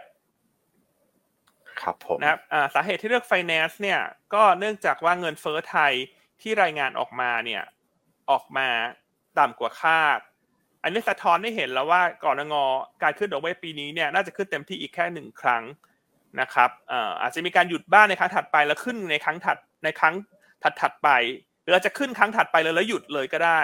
เพราะแน่นอนว่าคนจะเริ่มกลับมามองกลุ่ม Finance ละเพราะว่าปีที่แล้วเนี่ยกลุ่ม Finance นี่มีแต่ปัจจัยลบที่กดดัน ทั้งครับดอกเบี้ยขาขึ้นในประเทศถูกไหม NPL เพิ่มขึ้น ทั้งเรื่องของการจัดระเบียบธุรกิจสินเชื่อมอเตอร์ไซค์ใช่ไหมครับ ที่มีการปรับเพดานดอกเบี้ยลงมาเนอะจากเดิมที่แต่ละคนก็คิดดอกเบี้ยกันสามสิบกว่าเปอร์เซ็นต์ปรับลงมาเหลือยี่สิบสามเปอร์เซ็นต์ถ้าเราเลยคิดว่าปีที่ผ่านมาเนี่ยกลุ่มไฟแนนซ์ปรับฐานเสร็จสิ้นหมดละปัจจัยลบครับเข้ามาเต็มไปหมดละแต่ต่อไปนี้เนี่ย ปัจจัยบวกจะค่อย ๆ เข้ามา ได้แก่กรงงดอกเบี้ยพีคในปีนี้ฮันนิมไม่น่าจะแย่ลงกว่าปีที่แล้ว การจัดระเบียบ การปล่อยสินเชื่อมอเตอร์ไซค์ปีที่แล้วทำให้การแข่งขันปีนี้ลดลงเพราะอืมธุรกิจที่มี return ต่ำลง คู่แข่งจะออกจากตลาด ครับนะครับเพราะฉะนั้นระระระดับที่ 23เปอร์เซ็นต์เนี่ยต้องเป็นบริษัทไซส์กลางไซส์ใหญ่ที่มีความแข็งแกร่ง มีความสามารถในการจัดเก็บหนี้ได้ดีถึงจะอยู่รอดได้เพราะฉะนั้นภาพปีนี้จะเห็นได้ชัดจากเรื่องดังกล่าวนะครับครับนี่คือข้อที่สองนะที่ overhang มันคลายล็อกไปแล้วข้อที่สามอู้หูหุ้นลงมาเยอะมากคุณปีที่แล้วเนี่ย จนถึงปีเนี้ยต้นปี ไฟแนนซ์ที่ลงกันมา30 40เปอร์เซ็นต์50เปอร์เซ็นต์เกือบทุกตัวใช่ครับเลย ดังนั้นถ้าในเชิง valuation เนี่ยการเลือกซื้อเป็น bottom fishing เป็นหลายตัวก็น่าสนใจครับผมนะครับอ่าลงมาเยอะจริงด้วยครับพี่อันอืมอ่าด้วยเหตุผลตรงนี้เนี่ยทั้งข่าวร้ายที่ซึมซับไปแล้ว ข่าวดีที่กำลังจะเกิดขึ้นในปีนี้นะครับอ่าก็เลยเลือกตัว SCAP ครับนะครับ SCAP มีประเด็นบวกเฉพาะตัวรออยู่ด้วยคือการประชุมผู้ถือหุ้น ในวันที่ 21 เมษายนนะเพื่อขออนุมัติแตกพา เพราะฉะนั้นสภาพคล่องการซื้อขายน่าจะดีขึ้นสำหรับตัว S cap หลังแตกพานะปีนี้เนี่ยเราประเมินเบื้องต้นคาดกำไรเติบโต 140%เป็น 1,600 ล้านบาท ดังนั้นเราเชื่อว่า S cap น่าจะเป็นหุ้นดาวเด่นของกลุ่มสวัสด์ในปีนี้ เพราะว่าเพิ่งจะเริ่มสตาร์ทธุรกิจสินเชื่อมอเตอร์ไซค์ที่มีการถ่ายโอนมาที่ตัว S cap นะครับเพราะฉะนั้นตัวอ่าตัวที่ครับสองแนะนำ S cap นะสะสมแนวต้าน30บาทนะครับอ่ารายละเอียดครับผมเพิ่มเติม อันแนะนำให้ไปดูรายการถามอีกกับอีก ที่อันไปออกมาในคืนวันพุธที่ผ่านมานะฮะอันนั้นมีทำสไลด์ประกอบด้วยทุกท่านไปลองดูรายละเอียดเพิ่มเติมแล้วกัน ในนั้นจะได้ดีเทลที่มากขึ้นนะ ครับนะครับไปดูใน YouTube ไรนาวถามอีกกับอีกวันพุธที่ผ่านมาที่อันไปออกคู่กับคุณเอ็ดดี้เจ้าชายแซ่บมากครับพี่อัน มีนักลงทุนไปถือป้ายไฟกันเยอะแยะเลยนะฮะอะส่วนตัวที่สามนะ วันนี้เราเลือกคล้ายๆกันเลย S cap อีกตัวหนึงเลือก N cap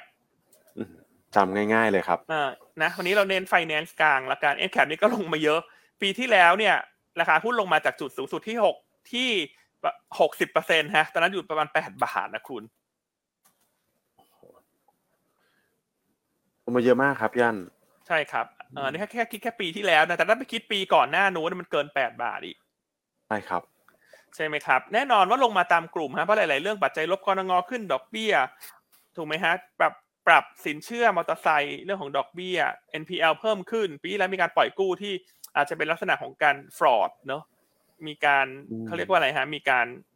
โกงเงี้ยนะฮะใช่แต่ครับทุกอย่างปัญหาทุกอย่างถูกเคลียร์ไปหมดละนะครับ ราคาหุ้นปัจจุบันเนี่ยก็ต่ำกว่าราคาเพิ่มทุน ที่สี่บาทห้าสิบซึ่งเพิ่มทุนไปแล้วในปีที่แล้วนะ แต่ราคาตรงนี้ถูกกว่าเพิ่มทุนนะครับ แล้วก็ price per book เนี่ยหนึ่งจุดหนึ่งเท่า ถือว่าไม่แพงนะเพราะฉะนั้นถ้าเราเชื่อว่าปัจจัยลบกลุ่ม finance คลายไปหมดแล้วเนี่ย ปีนี้ควรจะกลับมา perform ได้ละ หลังจากสัญญาณดอกเบี้ยน่าจะใกล้ peak แล้วนะครับ เราเห็นการปรับตัวที่โดดเด่นกับอุตสาหกรรมแต่ละตัว NCAP นะครับไม่ว่าจะเป็นการใช้ระบบเทคโนโลยีต่างๆ มาควบคุมในการจัดเก็บบริหารจัดการหนี้ นะครับตอนนี้เขากำลังจะรุกเข้าไปยังธุรกิจเอ่อสินเชื่อรถบรรทุกนะครับซึ่งเราคิดว่าการที่ NCAP มีจุดเด่นเรื่องของการใช้เทคโนโลยีมาช่วยเนี่ย น่าจะช่วยเขารุกเข้าสู่ธุรกิจใหม่ได้ดีขึ้นนะครับปัจจัยที่ต้องติดตามเลยคือผลประกอบการไตรมาสหนึ่งนะฮะเท่าที่เราคุยกับบริษัทเบื้องต้นเนี่ย เราคาดว่าไตรมาสหนึ่งกำไรน่าจะกลับมาที่ระดับหนึ่งร้อยล้านบาท นะครับเทียบกับครับทั้งปีที่แล้วเนี่ยกำไรทั้งปีน่าจะอยู่ที่สักประมาณเอ่อสองร้อยล้านครับอืมนะครับเพราะฉะนั้นกำไรไตรมาสหนึ่งออกมาที่ใกล้ๆหนึ่งร้อยล้านบาทเนี่ยบวกลบสักหน่อยละกันก็เป็นว่าเก้าสิบถึงหนึ่งร้อยล้านเนี่ยกำไรไตรมาสหนึ่งไตรมาสเดียวเนี่ย ก็จะคิดเป็นเกินครึ่งหนึ่งของปีที่แล้ว ปีที่แล้วทั้งปีกำไรร้อยหกสิบสี่ล้านเองคุณแม็กคุณคุณคุณนัทครับ โอ้โหครับเยอะมากครับ นะครับอืมเพราะสฉะองส่วนอัสามเป็ของทั้งปีเลย อันอันนี้ครับเป็นผมแคตตาไลซ์ที่สำคัญเลยคือถ้าไตรมาสหนึ่งงบออกมาร้อยล้านอันเชื่อว่าทุกคนจะต้องกลับมาดูหุ้นตัวนี้ เพราะฉะนั้นณตรงนี้เนี่ย ราคาหุ้น downside น้อยละ ถ้าเราจะเข้าไปเก็บสะสมก่อนเนี่ยก็ดูแล้วได้เปรียบนะ ได้เปรียบกว่าไปซื้อเมื่องบออก ใช่ฮะนะครับอืมแล้วราคาปัจจุบันก็ใกล้ๆ book เองซึ่งปกติหุ้นกลุ่มไฟแนนซ์ถ้าใกล้ๆ book เนี่ย downside จะน้อยแล้วครับนะตัวนี้เรายังไม่ได้มีการ cover นะแต่ว่าวันนี้เราออก analyst note นะครับใช่ครับอ่า ด้วย paper ที่มีความยาวหลายหน้ามาก ใช่นะครับละเอียดมาก ใช่ละเอียดมากเนอะเออแต่ว่าเราอาจจะยังไม่ได้ cover เป็นทางการเหมือนเราไปฟังแล้วเราก็ชอบ แล้วก็ให้เป็น heading idea กับน้องทุนแม้คนที่จะลงทุนใน NCAP อันแนะนำเช้านี้ให้ไปอ่าน paper หยวนต้าที่น้องไบรท์นักกลยุทธ์ของเราเนี่ยทำงานเพิ่มโดยไปพยายามหาหุ้นไซส์เล็กในกลุ่มไฟแนนซ์ที่มันลงมาเยอะ เพื่อที่จะเป็นทางเลือกในการลงทุนให้กับท่าน เพื่อที่จะสร้างความได้เปรียบในการลงทุนให้กับท่านครับราะฉะนั้นฝาก paper นี้ไว้นะฮะทุกท่านต้องไปอ่านก่อนที่จะลงทุนในตัว NCAP นะฮะรวมทั้งใช่ไปครับศึกษาข้อมูลเพิ่มเติมช่วงวันหยุดนี่แหละ อันว่าตัวนี้ตัวนี้น่าสนใจครับนะครับเพราะฉะนั้นก็แนะนำสะสมละกันนะฮะเราไม่มีเป้าหมายเชิงปัจจัยพื้นฐานแต่ว่าเรามีให้ range ราคาที่เราคิดว่าถ้ามัน turnaround จริงในปีนี้จะอยู่ที่เท่าไหร่ ไปดูครัดูบใน paper นะฮะนะฮะแต่ว่าการ call ของกลยุทธ์เช้านี้ก็ใช้เทคนิคไปก่อน แนวต้านสี่บาท ครับผมนะครับ อืม ก็แชร์ประมาณนี้นะครับถ้ากับวันนี้สามตัวก็เลือกเป็นไซส์กลางๆอะนะฮะ Y up ครับนะฮะ S cap N cap อ่าส่วนตัวสุดท้าย อ่า วันนี้คุณแชมป์เลือกอะไรฮะคุณแม็กครับผมตัวสุดท้ายพี่แชมป์เลือกตัวของ KKP นะครับ KKP ก็ต้องบอกว่าเป็นอีกตัวหนึ่งครับพี่อันวันนี้เนี่ยเราดูกราฟแต่ละตัวที่เราเลือกคัดสรรกันมาเนยนะครับ อยู่ในโซนล่างกันหมดเลย ไม่มีตรงไหนลอยขึ้นไปข้างบนเลยสักตัวนะครับ KKP คิดว่าตัวนี้น่าจะเป็นหนึ่งในตัวที่ผลประกอบการดีด้วยนะครับ คุณตองก็มีการ preview paper สำหรับกลุ่มแบงก์ไปเมื่อสัปดาห์ที่ผ่านมานะครับทางภาคทางเทคนิคที่พี่แชมป์ให้ไว้เนี่ยนะครับแนวต้านดูไว้ที่ 64 บาทนะครับส่วนแนวรับเนี่ยก็ดูได้ที่ตรงนี้บริเวณนี้เลย 62.5 62 บาทนะครับ แต่ว่าถ้าลงมาต่ำกว่า 61 cut loss ซึ่งผมมองว่า 61 บาทเนี่ยจากราคาปัจจุบันก็ถือว่าเป็น ดาวไซด์ริสที่ไม่เยอะนะนะครับถ้าเราดู risk reward ratio ทางเชิงของเทคนิคเนี่ยน่าสนใจเลยทีเดียวนะครับนอกเหนือจากนี้จะมีการขึ้น XD วันที่ 27 ด้วยนะครับเมษายนนี้หุ้นละบาท 50 dividend yield 2.4%ก็น่าจะเป็นอีกปัจจัยหนึ่งที่ช่วยจำกัดตัวของดาวไซด์ริสได้นะครับครับอะเพราะฉะนั้นก็ไปติดตามกันดูส่วนบทวิเคราะห์วันนี้เนี่ยครบถ้วนนอกจากเอ่อ paper highlight คือตัว NCAP เนี่ยแล้วก็กลุ่มพลังงานที่ประกาศผลผู้ชนะผลประมูลเนี่ย ก็มีอีกหลายบทวิเคราะห์ที่น่าสนใจ เช่นกลุ่มค้าปลีกนะเช้านี้พี่น้องเนี่ยพรีวิวผลประกอบการตัวแมคโครกับ CPO CPO งบน่าจะเด่นนะน่าจะโตทั้ง year และ Q ส่วนแมคโครเนี่ยโต year แต่ Q on Q จะ drop จาก seasonal effect เพราะไตรมาส4เป็น high season นะคครัรับบผมแล้วก็ตัว CPF เนี่ยวันนี้มีการพรีวิวผลประกอบการ คาดว่างบไตรมาสหนึ่งอาจจะออกมาไม่ค่อยสวยนะครับอาจจะมีผล กำไรขาดทุนบวกลบในกรอบสักประมาณพันล้านพันถึงสองพันล้านบาทอืมนะครับ ก็มีโอกาสใช่ครับขาดทุนหรือถ้าเซอร์ไพรส์ก็อาจจะมีกำไรบางๆ แต่ว่าเรามองแนวโน้มขาดทุนในไตรมาสหนึ่งดังนั้น ก็อาจจะเป็นหุ้นที่เลี่ยงไปก่อน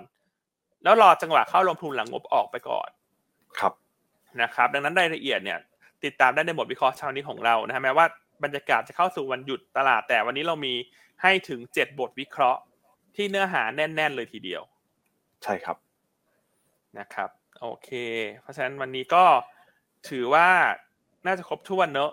นะครับ อ่าส่วนครับสัปดาห์หน้าเดี๋ยวคุณอ้วนกลับมาแล้วในวันจันทร์อืมนะครับใช่ครับอ่าแล้ววันนี้ก็เป็นโอกาสที่จะให้คุณนัททิ้งท้ายนะฮะเพราะเดี๋ยวสัปดาห์หน้าก็จะไม่เจอคุณนัทเพราะคุณนัทยังมาทำงานแต่ว่าไม่ได้ถูกเชิญเข้ามาละ ต้องต้องมีประโยคหน้าก่อนนะฮะ เดี๋ยว ผมนี่แหละจะตกใจนะครับ ว่าโดนเชิญออกหรือเปล่า โอเคก็ขอบคุณทุกท่านนะครับ ผมที่ติดตามรับชมเรามาตลอดนะครับ ผมแล้วก็เข้าสู่ช่วงวันหยุดยาว ใครที่รู้สึกว่าการลงทุนช่วงนี้ยากเนี่ย ผมยังมองแบบเดิมนะว่าเป็นโอกาสที่ดีในการที่จะศึกษาหาความรู้เพิ่มเติมนะครับ ผมเพื่อให้ผ่านพ้นในช่วงที่ยากไปด้วยกัน แล้วก็เดี๋ยวเรามากอบโกยในช่วงที่ตลาดดีอีกครั้งหนึ่ง นะครับผมก็สำหรับวันนี้เราทั้งสามคนลาไปก่อนนะครับผมสวัสดีครับ ครับ สวัสดีครับ สวัสดีครับ